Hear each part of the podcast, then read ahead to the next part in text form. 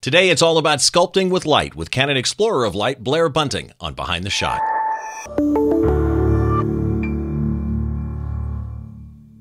Hi, welcome to Behind the Shot. I'm Steve Brazill, and this is the show where we try and get inside the mind of a great photographer by taking a closer look behind one of their shots from conception to completion, all those stories and challenges that happen in between.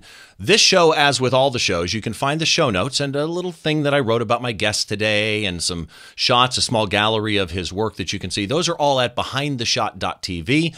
The podcast is available wherever you get your podcasts. If your podcast uh, destination or app of choice, your podcatcher, supports video, it is available in audio only or video format. For example, the Apple Podcast app that does support video.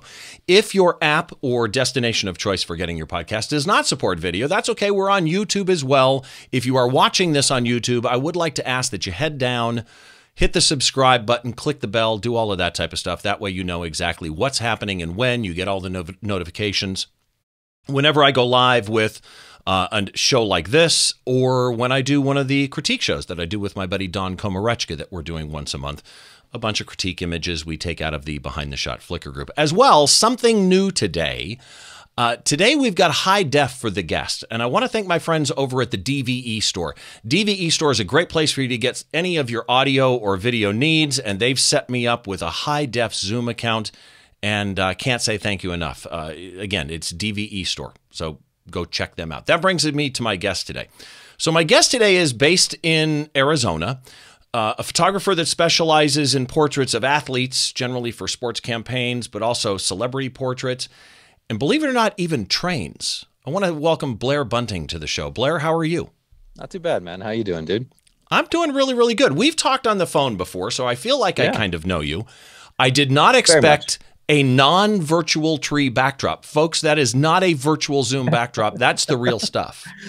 Yeah. Um, this is uh, this is our house up in the it's in the forest of northern Arizona. Um, we kind of hop back between Scottsdale and Flagstaff, and now we're going to Flagstaff full time, which um, uh, I'll be honest, it's quieter in the forest just because uh, I have a, a little four year old who uh, raises all types of hell inside. And so you can actually understand what I'm saying right now without a kid screaming. So it's wonderful. And well, I'm probably the most relaxed I've been all day.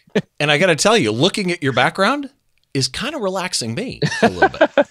It's, it's, it's and I've cool. been to Flagstaff. I, we were yeah. talking, you know, before we went live. Uh, I, I, have friends that have lived in Flagstaff, and my niece went to school in Flagstaff. So yeah, yeah. beautiful area. I want to start somewhere because I introduced you as a Canon Explorer of Light, and that's something that, yeah. correct me if I'm wrong, is fairly new, right? Uh, yeah, I think a couple weeks back. Um, it's uh, it's kind of a crazy story, um, but they actually Flagstaff, like we were just talking about, living with the forest. Um, they uh, they called me um, about a month and a half ago, and they said, you know, uh, would you like to be a Canon Explorer of Light? And I said, uh, yeah, but I need you guys to hold up on sending the legal to me right now because there's a forest fire approaching our house and we're being evacuated. So uh, that's one of the downsides of living in the forest. But yes, it is peaceful when you are up here. Sorry, I total tangent, but yeah. no, no, no. But but see, it's interesting to me because you get this call, you've got to tell them, no, no, no, please call back, right? Yeah. And Sorry, at the same guys. time, as long as you've been doing this, mm-hmm. when when Canon calls and yeah. says they want you to be an explorer of light, which uh, I've had a ton of Canon Explorers of Light on this show. Yeah. And I tell people all the time, it's the elite of the elite. And all the camera brands have, you know, Nikon has ambassadors, Fuji has yeah. ambassadors, Panasonic has theirs. But when you're talking in those programs, and in this particular yeah. case, Canon Explorers of Light, you're talking the elite of the elite. So you work really hard all your life. You get to this level where you've got clients that are you know, arguably something that people would highly respect. Yeah. And you get this call to be a Canon Explorer of Light. What does that kind of mean to you in your head as that happens? Um, to be honest, because um, it's something um, that's not going to happen to me. So I'm kind of I'm going to live vicariously through you. I've been um, I've been very fortunate. Um, I've actually received that call three times. Um, I was an ambassador for Nikon um, for a number of years, and then an ambassador for Hasselblad. And so, um, it's a call that I knew uh, very well. Um, but it's kind of a it's an interesting relationship. It's an interesting experience because it's not. I think a lot of people would probably think of being brought on as an ambassador to Canon as a you know a business thing, but I genuinely kind of look at it as it's um, it's a conduit to try and help other photographers learn. Like I I don't like social media all that much. I, I, spend as little time as possible on it. So when they gave me the opportunity to join uh, their program, um, I looked at it as a way to get help to help teach other people how to kind of either do what I do or or help educate them on approaches that can better their photography. Um, I just I didn't want to go into it as a as another program to try and see how popular or famous I could be. It's it's strictly is let me see if I can help them develop cameras um, to really benefit photographers on set or trying to improve their career, and and from there, um, any kind of other way that I can be a part of their family is is really what it's about. Um, yeah, it was a weird call, obviously, with the day being the way it was, but um, truth be told, it was a long time in the process. Um, it started, uh, they started talking to me right before COVID started. Um, so January, February of uh, 2020. 2020, yeah. Yeah. Um, and so we developed a relationship. And the thing that uh, really is something that's very important to me is um, with some of their people, their their high ups in their marketing and engineering team, um, while everything was going on in the world, um, we text and we called each other to see how our families were doing and and how um, how mentally we were hanging in there. And and when you have uh, that relationship with anyone in this industry, um, there's there's no. I mean, let's in the most basic of form. I'm glad to take pretty pictures for them, but more importantly, I'm glad to have somebody who I can talk to about a camera just as much as I can talk to about raising a four year old. Well, and and you bring up a good point. And again, I've had I've had Nikon ambassadors on here. I've had Fuji people with Karen Hutton, yeah. and uh, you know I work with Panasonic people with Don Komarechka and and people like that all the time. Yeah. One of the things I love about the the Explorers of Light program is kind of what you said. I think that the people, because I've met a lot of the people in it, that's why I have a lot of explorers on here, is I, I know some people that are involved. Yeah. And they really honestly are people who care about the education side. Yes, this all these ambassador programs are a marketing tool, let's be honest, but yeah. how you use that matters. And Canon really does put it, put these explorers out there, people like yourselves, for an education point of view. I was looking at your website and at the bottom of your bio on your website, yeah, you have a bunch of awards listed. Yeah, I've got one some. of those awards. I got to ask you about because it says that you had an Emmy nomination. I did. Um, I that was actually kind of a weird one. Um, I got asked um, about shooting a Super Bowl commercial, and I told the people that I didn't do video, and they said we'd like to see if you can learn how to parallax uh, a shot. And so I would spend days and nights reading and studying how to do it. And we uh, we made a Super Bowl commercial where these uh, I think it's out of seven images are parallaxed and made into motion, and um, it somehow it worked out. Um, it was I'm trying to think it was Rocky Mountain Emmys or regional I don't remember, but it was kind of funny because um, I did the commercial and I was I was really happy with it. I thought it was kind of beautiful, and um, then the client took me out to wine and they're just like, hey, um, by the way, um, the Emmys are going on this coming weekend and you're nominated. And so, yeah, I didn't really know what to do. Um, it's just I not think, an award that, that most photographers will ever hear, oh, you're nominated for. So I think that's kind of cool. Yeah, I was, you know, it's kind of one of those things that, um, it, it, meant a lot. I don't don't take awards lightly, um, but it's it's also so. I guess the best way to say it is um, for advertising photographers, com arts, communication arts. That's where it's at. And you always want to try and win that or whatever, and if you can, cool. And right. archive is another one. And Um, I, I won both of them in the same few months, and uh, I was really proud. Uh, and I came home to my mom and I said, you know, mom, I uh, uh, I, I won Com Arts, and she said, that's really really great. Did you remember the pick up the ketchup? and that's kind Yeah. of how it's always been. Like I I remember that night the Emmy nomination was cool.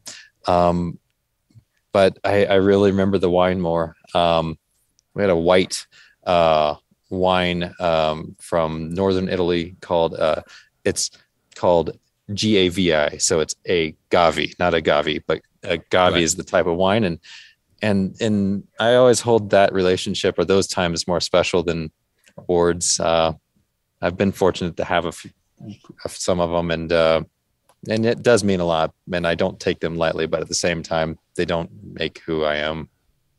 But you said something about your mom. That Yeah. leads me again back to your bio. Okay. So, according to your bio, Yeah. Mm-hmm. your dad gave you when you were younger, high school or whatever, a Yeah. 1972 Nikon F body. still have it. And yeah, and, and it even says that you still have it on your desk It to, is. to remind you of things, which I think is really cool. Yeah. But as you're looking back at that Nikon F, one of the things that it made the comment of was very early on, you clearly found a love for the art of it, right? I'm Sorry, curious when when when your dad gives you a Nikon F way back Yeah. when. Yeah. What was that trigger, right? In other words, they give you the body. What what is it in your head that made you go, "Oh, this is for me"? What was it? Composition? Was it the technical end of it? Um, no. Um, I think it was um, my relationship with my father. Um, I um, have always been. When I was growing up, I was a diver, and I was supposed to go to college for diving. Um, and uh, I I stopped diving because I just didn't enjoy it anymore, and it was upsetting to my parents. Um, and uh, they wanted me to go. I had earned uh, scholarships to actually go to college for it, um, but I had lost the love for it, and uh, and so it was just it was this kind of downtrodden time where I kind of felt like I let them down, and then my dad. Um, I, I took a high school uh, photo class, and we needed a camera, and so my dad sat me down and he said, "Here's the camera that I had when I was in college. Um, if you want any help with it, um, I'm here. And it was the first kind of idea of not even career path, but just some kind of passion where it was just like something that was from I I loved it because it was something that I was allowed to choose about going into it, but yet have the support of my family because uh, my my mom and dad have always meant a lot to me. And so that was the first catalyst to falling for that camera and falling for photography. Um, from there, it was the idea of being able to kind of express um, how I saw the world. Um, like I said, um, I'm actually really shy. Um, and we'll eventually uh, come out with an article talking about autism. Um, but I do, I am on the spectrum on that, and that's been something that's been all my life kind of closed off. And so, being behind a viewfinder has been a really amazing thing for me because I can talk to people that I wouldn't normally be able to talk to by showing them images. Um, and yeah, that that camera was and is still more than just a camera. It's it's just a way for me to be able to have conversations with people I might be scared to approach. Which which gets us actually to today's shot because I've watched videos Yeah. of you on set. Okay. And so I'm in front of people all the time, right? I'm on Yeah. stages emceeing th- something or or I, I've been a radio for you. I'm used to being in front of people. Yeah. And yet, even with that, there are times when I'm photographing somebody and it's it's uncomfortable. You look so freaking relaxed on set. It's wild. I love being on set. I love being on set. And it shows. I'm telling you, it shows. But then you bring in somebody like Mike Tyson. Yeah. And Mike Tyson, to me, has multiple personas. Right? He has the the the famous boxing persona that everybody is aware of, Yeah. But then he's also got the the television movie persona where he's actually funny and seems like a real down to earth guy. Yeah. Yeah. I'm guessing when you're on set making this photo that you were still comfortable or were you intimidated or, or starstruck or anything like that? I um that's one of my really lucky things. Um I don't get starstruck um at all and that's probably why I can do my career. Um it's weird because um when I go to set, I am there to uh to create and it's something that's very special to me. Um so I go like with Mike Tyson and um I'm going there. I'm excited um, because he's got a really good form and a character that I wish or that I feel like I could express in the image. But as far as the idea, like, oh my gosh, it's Mike Tyson, um, he's just a another individual that I have the fortune of spending time with, and so uh, you know, he's just as important to me as um, a story about you know, I've, I've when I was in college, I uh, was an intern at the newspaper, and so you'd meet all walks of life, and I, I hold all of them valuable because you know you never kind of never know what you're going to get yourself into with a photo shoot, and sometimes you can really expect one thing out of a person and be let down, or you can go into a photo shoot and um,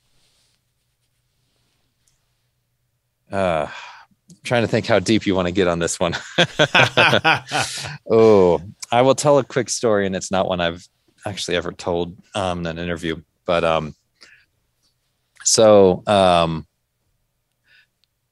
I, when I was working with the newspaper, um, I was called out to do a photo shoot of a police officer's daughter who had a um, inability to speak because her vocal cords hadn't developed, and um, uh, it was far away. It was kind of this idea of a picture of a father and his daughter. It, it, was a very common kind of story, not that specific one, but the idea of it wasn't too original. Um, and so I went, you know, Saturday morning, I think I drove about 45 minutes to get to this gentleman's house. And, um, you know, you expect nothing of it.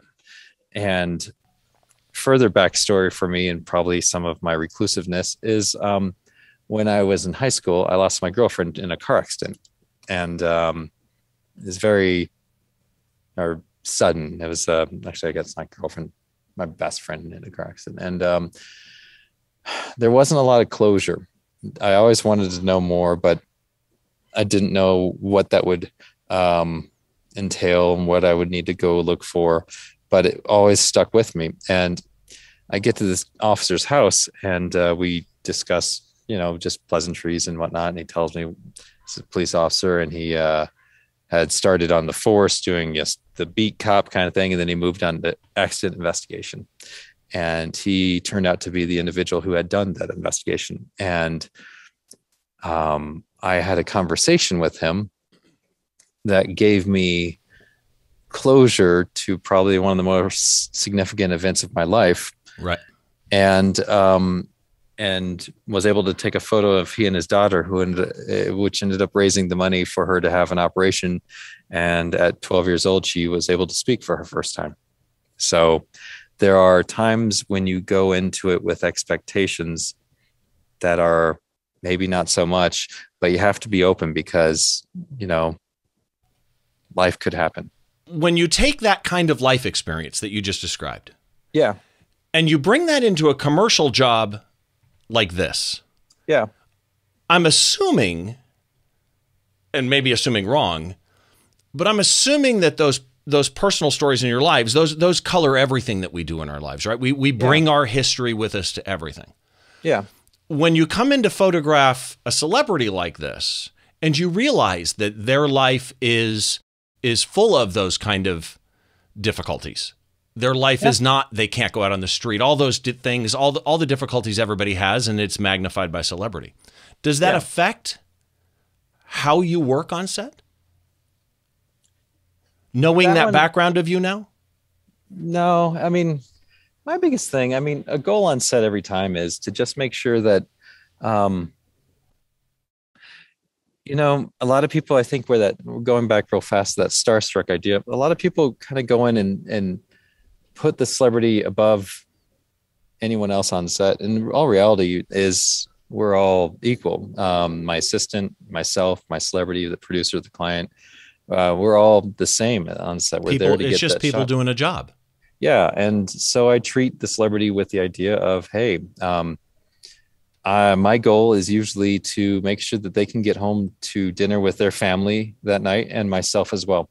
Um, and and I've had that conversation many times with them. It's kind of funny because you end up having, um, in going into it with an honest just quest to make sure that they can be with their kids or wife or whoever um, you end up leaving with a relationship and it's kind of funny uh, how many people that i photographed that would are celebrities or whatnot that end up being um, in my phone because I, I i don't want to i don't watch sports I don't want to know who's going to win the next game or don't want to talk about, oh, why didn't you do XYZ at your last event? Um, I am more likely to say or ask, like, where's a good sushi place? Right. Um, and, uh, and on that note, with the how how they can't go out, like my wife and I have gone on, uh, been on double date with uh, one of my uh, Larry Fitzgerald, who's football player, one of my friends, and um, and I've seen it firsthand, actually, randomly. Now that we're saying this sushi restaurant, um, but I, we were at a really nice sushi restaurant one night, and um, walking out, and people are yelling his name and everything, and and uh, yeah, I, I genuinely have that kind of. I feel not. I don't want to say you pity someone or you feel bad for them, but like I But you have an understanding of it at least. yeah like Yeah. i wish that yeah i wish that that that they could experience uh, life in the way that a common person does but I, I just don't think it's possible No, and it's it and it's not. But that's the thing. Like I say, when I've seen video of you on set, yeah and then I look at your finished product like this, I get it, right? You're you're so relaxed on set, and it, like I when I photograph trade shots or meet and greets or whatever with, Yeah. with bands or artists, it's the same thing. To me, um, you know, I have people always ask, you know, do you take a selfie with them? No, I'm there working. I'm not fanboy at that time. They're doing a job and I'm doing a job, and and that's the overall goal. But you still have to do the job, right? yeah and, And in your that's- particular case with this, go ahead. What were you saying? oh uh, i was just no no finish your your thought sorry No, no, no. I was just going to say you've got to you've got to control all of these things. The celebrity in the room and and the shoot. Mhm. Looking Yeah. at the EXIF data on this shot, yeah it shows spot metering on a 1DX Mark II. Uh, Mark Yep. 3. Okay. or is it no it's two it's two you're right okay, so It's it was two. a 2. So spot metering why spot metering on this when Um, you're clearly using flash? No, so that was um, the metering. Once you actually dial in, um, so when you're using uh, strobes that are separate from the camera, so not a predetermined like a, a ETTL or anything, um, the metering on the camera doesn't matter. You're, you're Right. actually going off of the meter on a light meter. Um, Okay, so you do use so- a handheld. Oh yeah, I live by those. Um, I I know Okay. a lot of people. There's there's some photographers that will tell you that you don't need one, but I love them. I um, it's a very important tool for me just because I think very mathematically about my lighting and um, and so seeing digitally the the numbers that we're at and where we're at with uh, you know the ratios that that that that means a lot to me in prepping or in, in being on set. So this one, yeah, metered in, and then the metering on the camera really did Doesn't matter. Okay. No. So the rest of the EXIF data, and correct me if I'm wrong on anything, Mhm. it it showed manual, makes sense. Manual focus, yep. I, The I EXIF data that was in it did not show your white balance setting. Do you care about it? Because you're shooting raw, you can change it afterwards. Or do you worry about setting your white balance in camera? Most likely, it would have been set to flash. Um, Okay. Really, the one D Mark II was kind of on the early cusp of if you were really going to be dialing Kelvin. Um, nowadays, it's a lot easier. I do shoot on Kelvin, um, but I, I remember this one was probably just probably the the the uh, white balance would have been set to flash just because I knew I was going to be under no ambient light whatsoever. Okay, which then brings me to this. Yeah. Two fiftieth of a second, which I'm guessing is that's the sync speed, and yep. you wanted to kill all the ambient. Yeah. F16, I'm guessing that's because you wanted to get all those ropes in focus too. Yep. ISO 100, and it yeah. shows 50 millimeter, but I don't know which lens it was. Um, it's one of two. It's either uh 51.4 or an 85.12. I can't remember honestly in this one. Probably the 51.4. 50? It does show 50 okay. millimeters. It just doesn't show which lens it is. It's so, probably a 51.4 because this shot is before the 1.2 came out. Okay. So then that brings me, I'm going to describe this shot for the audio viewers in a second. But before okay. I do, I am curious because you also mentioned the 85. And the 85 obviously is a super popular portrait lens. Yeah. Popular wedding lens, popular everything lens. Had 13 of them. Really? Yeah. Yeah. I uh, started the 85 one too um, with the original Mark ones um, when I was in college. And I, I, I didn't come from money. And so I didn't really have a way to uh, make a lot other than buying and selling camera gear. And so I would just buy a lens and every once in a while, if I was able to find someone to, to sell it to it a little bit more, I would. And so I've gone through the 85 one twos.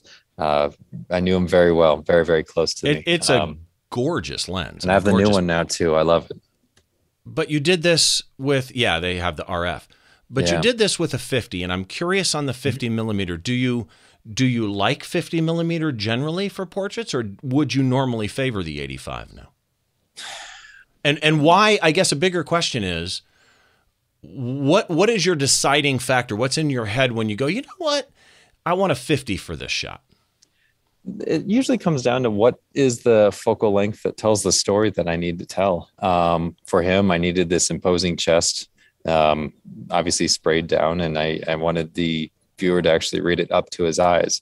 Um, so you have to go through his muscles first. Um, and so a 50 would have probably brought us in too close on that. Or I'm sorry, an 85 would have brought us too close. Um, when I was shooting this style, um, I was on primes. And so I'd carry a 35, 45, a 50, an 85, a 135, um, and sometimes a 200, 18. Um, but it was just kind of always what the uh, the shot needed for what focal length I chose. Um, and now I shoot a little bit on Zoom's uh, 2470, 2870, uh, but I also still carry the 85 and the 50 RFs uh, in the bag just because, you know, it's it's it's they're just tools like kind of paintbrushes and telling the story of that image is uh, just as much as what your eye, what what millimeter your eye sees as it is how you light it. I, I have to go back to something you said because I am stuck yeah. on this.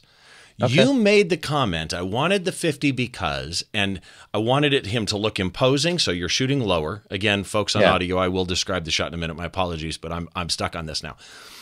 and you said, I wanted it to look like you had to go past his muscles before yeah. you got to his face. On set, you're thinking that detailed? Uh, no, before. Um, so I knew that obviously your your eye. So I shot this when I was, God, I want to say 19 or 20. I was in college. Um, uh, I actually had to have my. This is this sounds fun. Um, I had to have my parents pick me up from my dorm room um, and go back to their house for a, a, night so that I could actually practice lighting on my dad. Um, and then drive over with their car to uh, the photo shoot with Mike the next morning. Um, but no, the way I always kind of looked at light is um, where there is less detail or less light, um, you kind of start, but you usually then end up where there's the most. And that's why if you look, it's a kind of a natural gradient that starts from his waistline, but you work through his chest yep. muscles. Um, and then you get to his eyes and that tattoo that everyone knew. And so I had planned early on that you know the the lighting is going to try and drop about three stops by the time it gets uh, below his his elbow line with his arms crossed, and uh, and so the way you you do that is your source has to be extremely defined and not as diffused because with uh, your inverse square law, it's going to fall off a little bit faster. You could technically go after it with a 45 and shoot a little bit wider and then tilt it so that Scheimpflug would affect it and you would actually blur it up. But with lighting, it was a little bit easier for it to be more of a literal story. I, I love this. Okay. So, for those of you on audio, I'm going to take a second and I'm going to describe uh, this photo to you. Since you're probably driving, I don't want you going to the website and looking at it right now. That would probably be a bad yeah, thing. please don't if you want to find, guys. yeah, exactly. please just drive safe or pull over. You could do that too. But if you go to the website, which is behindtheshot.tv, you can find something that I've written about Blair. You'll find a small gallery of his work. And in that gallery is this shot. So when you're done listening to the audio version, you can jump on over and, and take a look at Mike Tyson standing in a boxing ring. His arms are crossed across his chest, and there are three ropes behind him, and he looks super, super sweaty, although it's kind of fine dot. So I'm guessing it's a spray bottle, and I think you just mentioned spray too. It's a combination of both, actually. Um, if you want a fun little story for this one, again, um, I showed up to the shoot with my assistant, and um, so we have our gear, uh, which at the time was some Profoto Acute gear, and then obviously Canon, our Canon cameras. And um, we showed up to the uh, the boxing ring where he was, and uh, knock on the door, and um, this random like really just a guy that just looks kind of creepy kind of answered the door and uh, he said uh, what do you want? I said i'm here to photograph mr tyson. And uh, he said well where's the photographer and when's the rest of the crew show up? And i said I, am the photographer sir and this, this my friend is my assistant here and this is our gear said bring it in real fast he's gonna he's gonna warm up and um, so I said, okay. So we brought the gear in. We didn't get the setup. And Mike walks out and he starts boxing. And they ask us, you know, "Well, we, we need you guys to leave.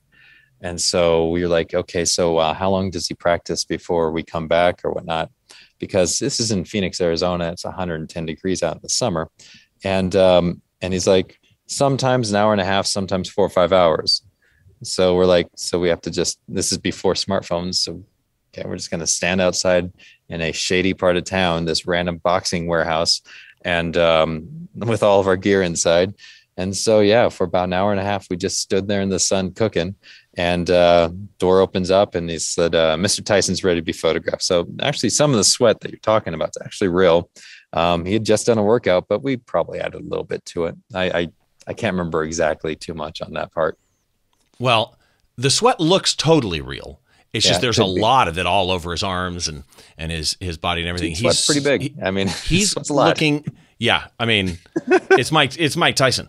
He Yeah. is looking. This is what's so wonderful about this. When you said and why I got stuck on, you're you're you're looking past his arms and his chest muscles to get to his eyes, and you can't not get to his eyes because he is staring right down the barrel of the lens at you. And I mean with that Mike Tyson, not the fun hangover movie Mike Tyson. Yeah. This is the Mike Tyson that's been boxing. He's wearing black boxing shorts. There's silver trim around the top, and I mentioned that the ropes are behind him, and because of the the aperture, they're completely visible. Right mm-hmm. at the top of his head is a red one. Right below his or behind his neck is a blue one, and then behind his chest is a red one, which, based on the angle, is why they're so high. But even then, the red one seems high. Is he sitting here? He's standing in front of a ring. So the ring's actually elevated. Oh, he's outside So, the ring. Yeah, Okay. his uh his probably where those shorts are, maybe a little bit below that, is where the actual standing part of the ring would be. So he's actually Okay. in front of it. Now, the lighting. Yeah. Lighting from both sides. Mhm. Uh, and this is where that I, I I started this out by saying sculpting with light.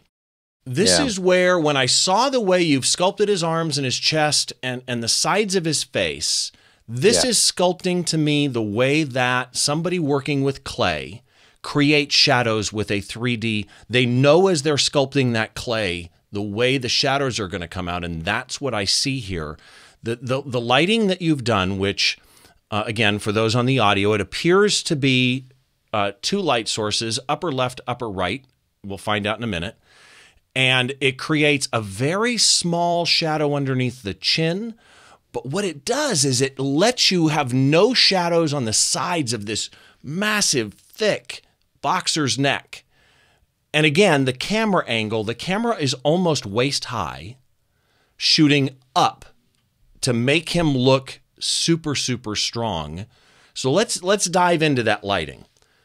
The way you've sculpted his his shoulders, like there's a shadow on the front of his shoulders, but he's lit on the top, just Yeah. makes him look like a GI Joe here. He's a pretty big guy. What did you do lighting wise? How many how Um, many lights is this? Two? Uh, this is uh, seven lights with eight sources. I'm sorry, what? It's seven lights with eight sources. It's actually kind of early on how we were developing. I mean, this is with some of the stuff that we're shooting now. I mean, you're kind of in that 30 light range, but this was when I was still kind of learning how to refine uh, my lighting. And um, so it, it's, um, so yeah, you have uh, two hard lights with reflectors over the top so that you make sure that that fall off's quick. Um, and then on each side, you have a soft box that actually paints in where his, his abs are, I guess, more or less, you would say. Um, then you have uh, an overhead octa, which is kind of a little bit 45 camera right um, with a beauty dish over directly ahead, and then a, a soft bounce to actually put in a little bit on the bottom part of his elbows. Oh wow. Okay, so the setup for this, Yeah. you had practiced practiced it elsewhere, brought it here, set it up, or did you have your assistant stand in as you fine tuned it? Well, I I wanted to kind of plan it out, and so I watched uh, some boxing videos to try and see what his shape like overall looked like, try and get an idea of it, um, and then uh, going after that, I, I just had my dad stand in my my parents' house and uh, photographed him in the living room for an hour. So.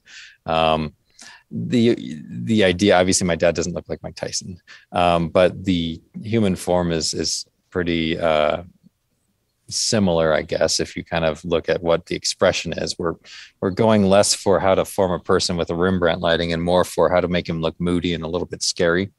Um, and so yeah, that was that was the approach that really started it. And then yeah, we set up all lights at the house, took them all down, and then went to the uh, the warehouse where we photographed him and set up all the lights.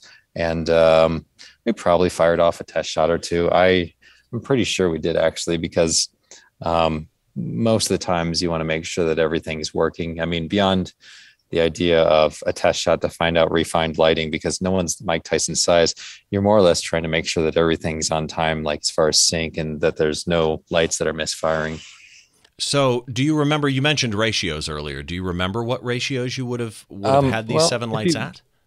If you think about it, um, the Canon 1D Mark II, um, I think, was really good for about 11 stops, with seven being pretty interpretable, but really wanting to be about three and a half to three point or 3.75 uh, for your functional dynamic range. And so Mhm. your entire lighting scenario would have been around that. Um, you would have probably based it at 16, which is what you said the exposure was at. So if your kickers are at 16, you want your key to be at 11, your small fills to be at 5.6, and your bounces to be about four, with usually that balance right down the middle of his face being about eight. Okay, off the top of your head, dude. Yeah. I love that. So, it's it's a I don't know if it's a good thing. no, no, no. Trust me, it's a phenomenal thing. I dig that. So, okay. last but not least, I want to Yeah. get into composition because Okay. you know, as as photographers, you know, we talk about composition all the time and you can you can have a great shot that has bad composition, you can have Yeah. great composition with a really bad shot. However, when the two meet, when you have Yeah. a great shot that is properly composed, that's when you get into that that realm of art. When you get Yeah. into that realm of creating something that is is um I don't even know the words I'm looking for. When when you are creating something, I think that that has an easier time conveying a story or a message to a viewer is when those two are in sync. The technical aspects, the compositional aspects are all together and in sync. And here, the composition adds to the sculpting of the body. You sculpted with the light, but then if you just move this camera up to eye level, all those Yeah. shadows would feel differently. By lowering the camera to waist height and shooting up, like you said, shooting across the muscles to get to the eyes, which again, people, just look at the eyes, all right? Just you'll see what I mean. When you're doing your composition, Yeah. are you and even where the ropes intersect by the way right Yeah. had one of those ropes been coming out of his ears it's the same shot completely ruined Yeah, Right. that's true.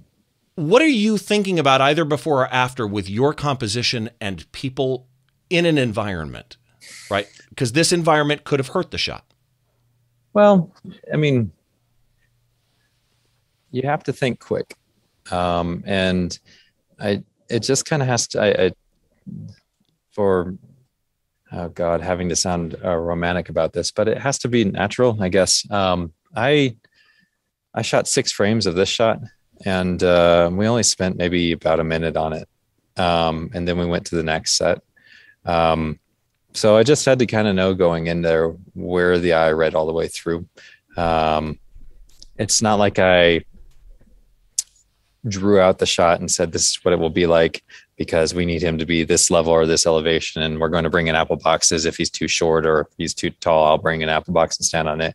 Um, with this situation you kind of look at what the environment reads and you say does my eye go to his eye through the camera? Because you have to remember if you're seeing this shot right here like you are this is out of camera essentially. This is there's not like a composition or comp or anything. This is just one shot. Um, if you're seeing this shot that's what you're seeing through the camera. And so i had to make a decision when using the camera that okay this is this is a very um, impactful shot and his expression's right. Um, this is one of probably the few shots we could get him to where he wasn't laughing and uh, Really? yeah, he's a fun guy. We had a that. good time. Like it's meeting Mike Tyson is is fun just because he's a happy person. Um, and what was so neat is when you shake his hand, his hand, one hand encompasses your whole, whole hand. He, he literally has wrecking balls for hands, and you have to realize at that moment. Maybe I think it's just almost synapses just fire in your brain. Like these are the hands that someone felt and god did they have to hurt like it is that was the most memorable part of that entire photo shoot sorry i completely got distracted i apologize No, no, no, dude, I'm loving this. So, yeah portrait orientation. Yeah. Why? vertical grip i love them Okay, sorry fair enough. i'm what makes you choose? Because a lot of your stuff, I've seen a lot of your celebrity stuff that's oh, landscape. Yeah. So, Well, actually, so you'd be amazed. Um, there are a lot of things that I shot vertical, like for example, the River Monsters. That was a shot that we were fortunate to do in Florida. We won Com Arts with it. It was a lot of lights, kind of thing, and it's displayed everywhere as horizontal, um, but it's a vertical shot. well, what what makes you choose one or the other? Um, what, what what's in your head on this one that you you you didn't want to show more environment and you wanted to close those walls into? Was that to make him more imposing? It's honestly with this one it's probably determined by the the focal length of the lens if i really wanted to go too horizontal i'm going to lose too much information that tells the story and so i what i probably did was i could- probably came in and said and also i mean even with 50 millimeters uh, you're kind of looking at a little bit of possibility for distortion along those ropes and when they have Right. to be straight lines that will really confuse a viewer viewer's eye pretty quickly So, what are you using for processing, software wise? Um, this one was probably just put into. Um, I don't know if Lightroom actually existed at the time. Um, probably just uh, Photoshop CS3, What do you use now? um, CS6 or whatever. I don't know what the. I, I don't really like Photoshop. I But I it, but kinda- but you're a Photoshop or Lightroom user now. I don't use Lightroom. Okay, Um, so a Photoshop user. but um, but yeah, I I kind of yeah. Photoshop is is the main tool. I wish there was another alternative.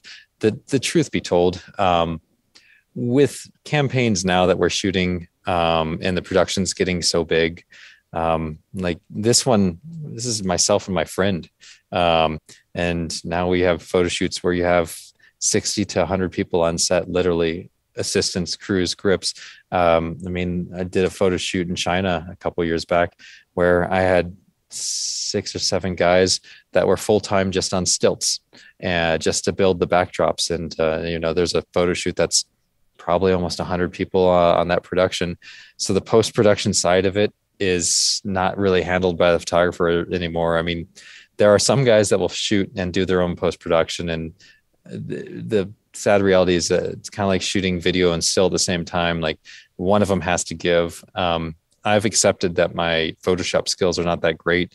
Most of the stuff that you see in modern work for me is actually dialed in, and um, the overall treatment is uh, from an iPhone. or oh, an iPad. Interesting. And then I'll send it to my post production team and say, here's kind of what, and then we'll tweak it around. And yeah, I, I can't tell you how many times that, like, even with uh, some of the train shots, we'll get them close and uh, I'll get something sent over and say, okay, this is what approximate right here. And i'll have to like stop the car in a parking lot either and have my wife drive or i'll sit in the parking lot actually adjust it on my phone and send it right back to him well and i mean again it's amazing what you can do. What but with this one this is all me. Yeah like this is what just would you have done to this shot though? Not much. Um honestly the biggest thing is is some of the old sensors there's i mean 1d2 was one of the earlier cmos's i mean the uh, 1D original was a CCD, and I think the 1DS Mark One was a CMOS, but 1D2 was probably earlier on too. And you kind of always had a sense of that wanted to favor itself maybe about 1200K towards a warm side.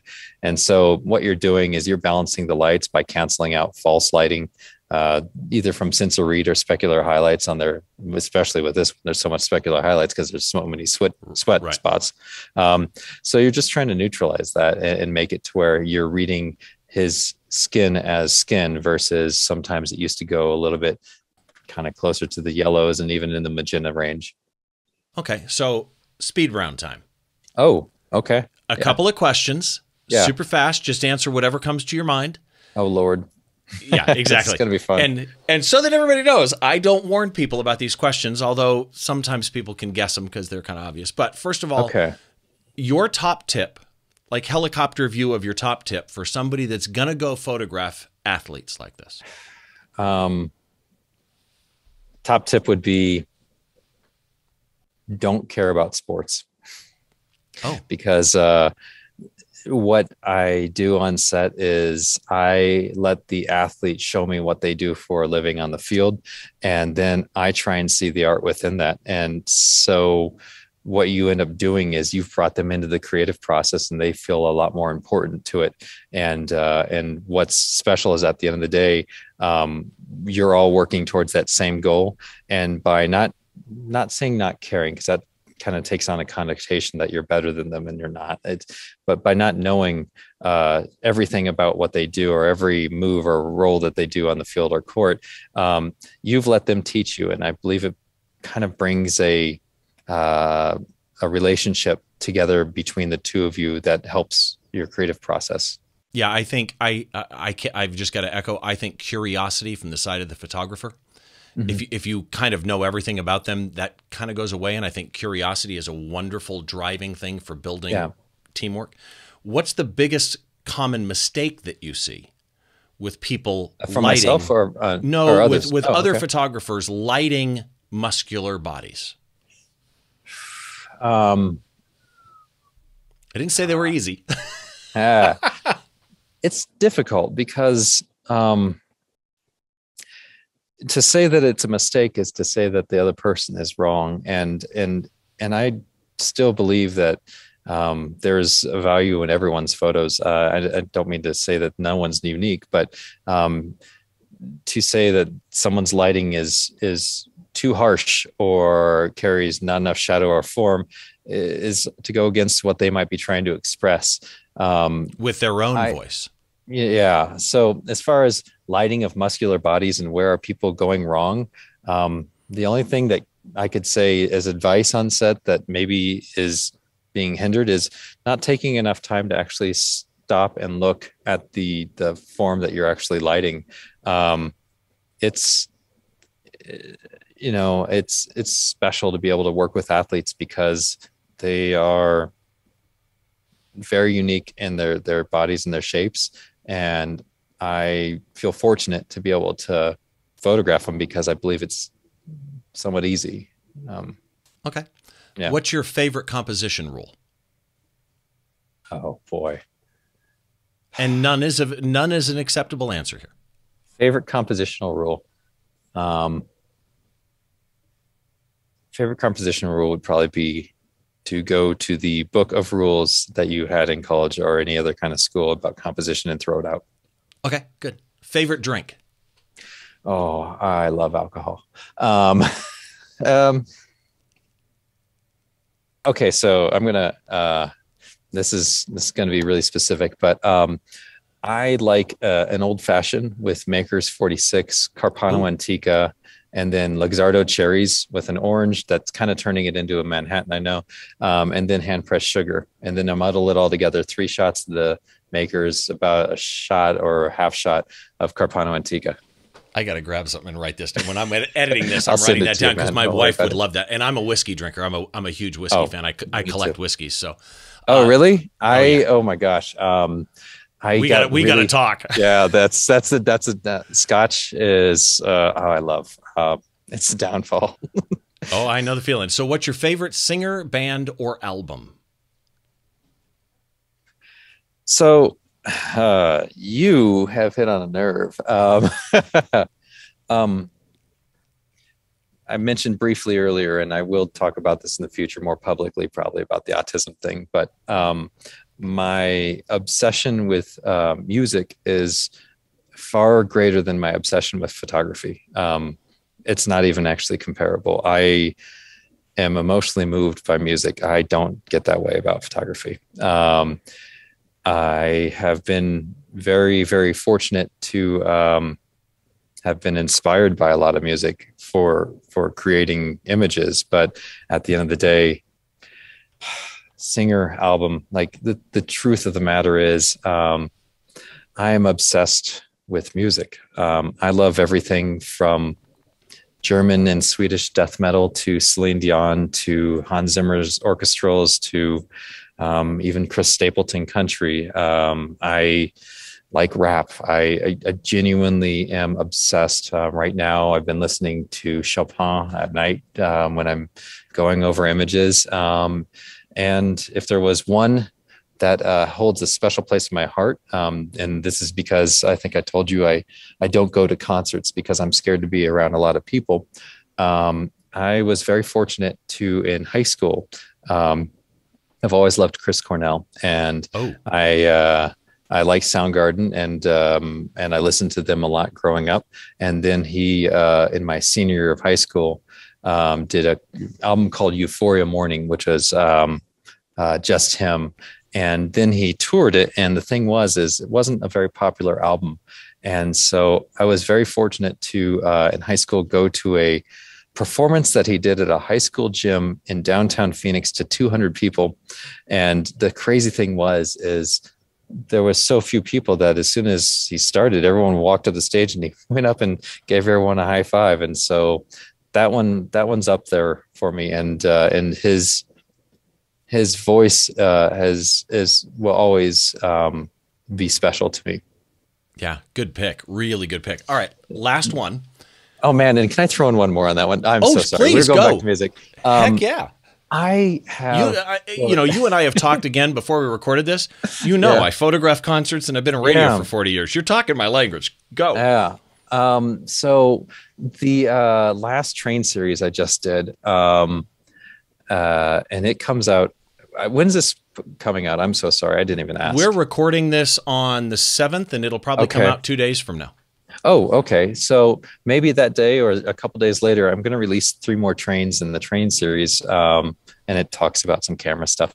Um, but uh, in doing that, uh, when I was out shooting the pieces, uh, Bernhard Smetana, which was a 1800s uh, composer, and he had a, a, piece that he did called Vltava, V-L-T-A-V-A, and um, which means the river in Czech.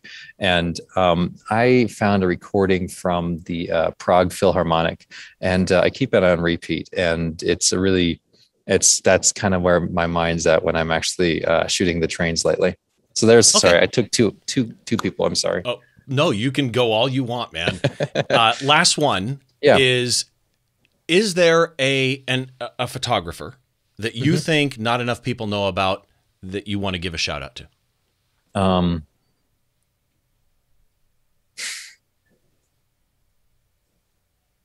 you know, um can we go?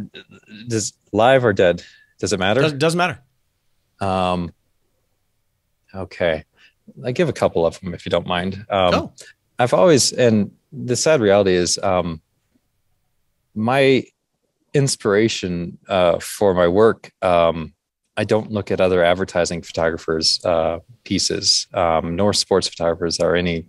Um, my inspiration uh, uh, comes from uh, photojournalists, and um, I have just a, a, really deep love for someone who's willing to uh, go into a conflict and um, try and create art while bullets are flying. And so, I mean, we are in a an age where we're very blessed to have some really great ones. Um, it's not that people don't know about them, but like someone like Amy Vital, um, who is an Nikon ambassador um, and uh, and a good friend. Um, her work's known because of it being on Nat Geographic, but um, who she is and the strength of her character and the quality of her person. Um, I maybe that's known as well, but people should know how incredible uh, and brave uh, she is. Another okay, like um, um, photographer that I I kind of have always um, really looked up to. Obviously, you have your Capas. Um, ah, man, if you ever find the show, it is called Genius of Photography, and it's episode three, and it talks about the unknown photographers or the ones that maybe weren't as famous that covered conflict in the same way and died or gave or took great risks to do it. That is that's kind of everything that inspires me still this day. I look at look at black and white film or footage or images of of wars in the past and uh, and even some of the stuff that's going on right now and and i kind of i sincerely try harder on set and i really want to be a great photographer to give dignity to those that that are doing a much more dangerous job and right. maybe I hate to say it, like it's you know these war photographers are not making a lot, but they're taking so much risk, and it's for a lot of times the um, passion uh, for what we get to do, I consider what I do very lucky and it's special to me because I don't step into a hostile environment. And the worst I ever get is a celebrity that hasn't had lunch, and that's happened. But for me, um, to even be in the same field or genre as those as those men and women, I, dude, I, I wish I could give a specific name, but to everyone listening, just go and look at those types well, of images and no. and I'll throw yeah. out, I just recently, a month yeah. or two months, whatever it was ago, had Essdras Suarez on, two time okay. Pulitzer Prize winner, uh, yeah. phenomenal photographer. Go check out that show. And again, yeah, there's, there's, yeah, photojournalism to me is the root of what I do as well. Although my, my photography and music photography can be art too, but if people want to, man, it's just yeah, it's all, an it's expression of it. Exactly. Yeah. And so that you know, the ones that that Blair just mentioned, I will put in the show notes at behindtheshot.tv. So go check that out. Blair, if people want to find you, I have been putting lower thirds up uh, okay. below you. So if you're watching the video, you'll see them. If you're not watching the video, those links are all in the show notes as well at behindtheshot.tv. But at least your main website, which has links to your blog and your Facebook and yeah, your Instagram and your Twitter, uh, what is your website? Um, it's just my name, blairbunting.com. Um, is it spelled out? Oh, it's at the bottom. If they're driving, well, if you're driving, you shouldn't be looking it up. So just go and look at the the, the show notes because I'm not going to get anyone in an accident. My work's not yeah. that good. Blair blairbunting.com is easy. Just do that. And if yep. you search for Blair Bunting on Google, which is how I found some of his links, you'll find all of them out there. Blair, thank you so much for doing this. Man. Thank I really you. Appreciate I really it. We got to talk whiskey now. definitely, definitely. yeah, that'll be fun. So to everybody, again, and a big thank you to my guest Blair uh, for being on the show, Canon Explorer of Light. Thank you so much for doing this, and to everybody else, head to the website behindtheshot.tv. And you can find the show notes. I wrote a little bit about Blair. I've got a small gallery of his work there and links to everywhere you can find him. Of course, you can find me at stevebrazill.com. If you want to find me on Twitter or Instagram, you can do that as well. It's at Steve Brazill or uh, Behind the Shot TV at Behind at Behind the Shot TV on either one of those, and that makes it easy. If you're watching on YouTube, please go down, hit the subscribe button, click the bell. That way, again, you're notified every time something goes up new. But if you want to, you know, watch or listen to this show in a podcast app, you can do that too. Just go search for Behind the Shot. There's two different results that will come back. One of them is audio only, and one of them is video. And last but not least, again, to my friends over at DVE Store, thank you so much for setting me up with HD video for this because now my guests are going to come in looking way better than they have in the past. So thank you for that. If you want to ever reach out to me, please hit me up on social media. I'm Steve Brazill. This is Behind the Shot, the show where we try and get inside the mind of great photographers by taking a closer look behind one of their shots. We'll see you on the next show. Thank you.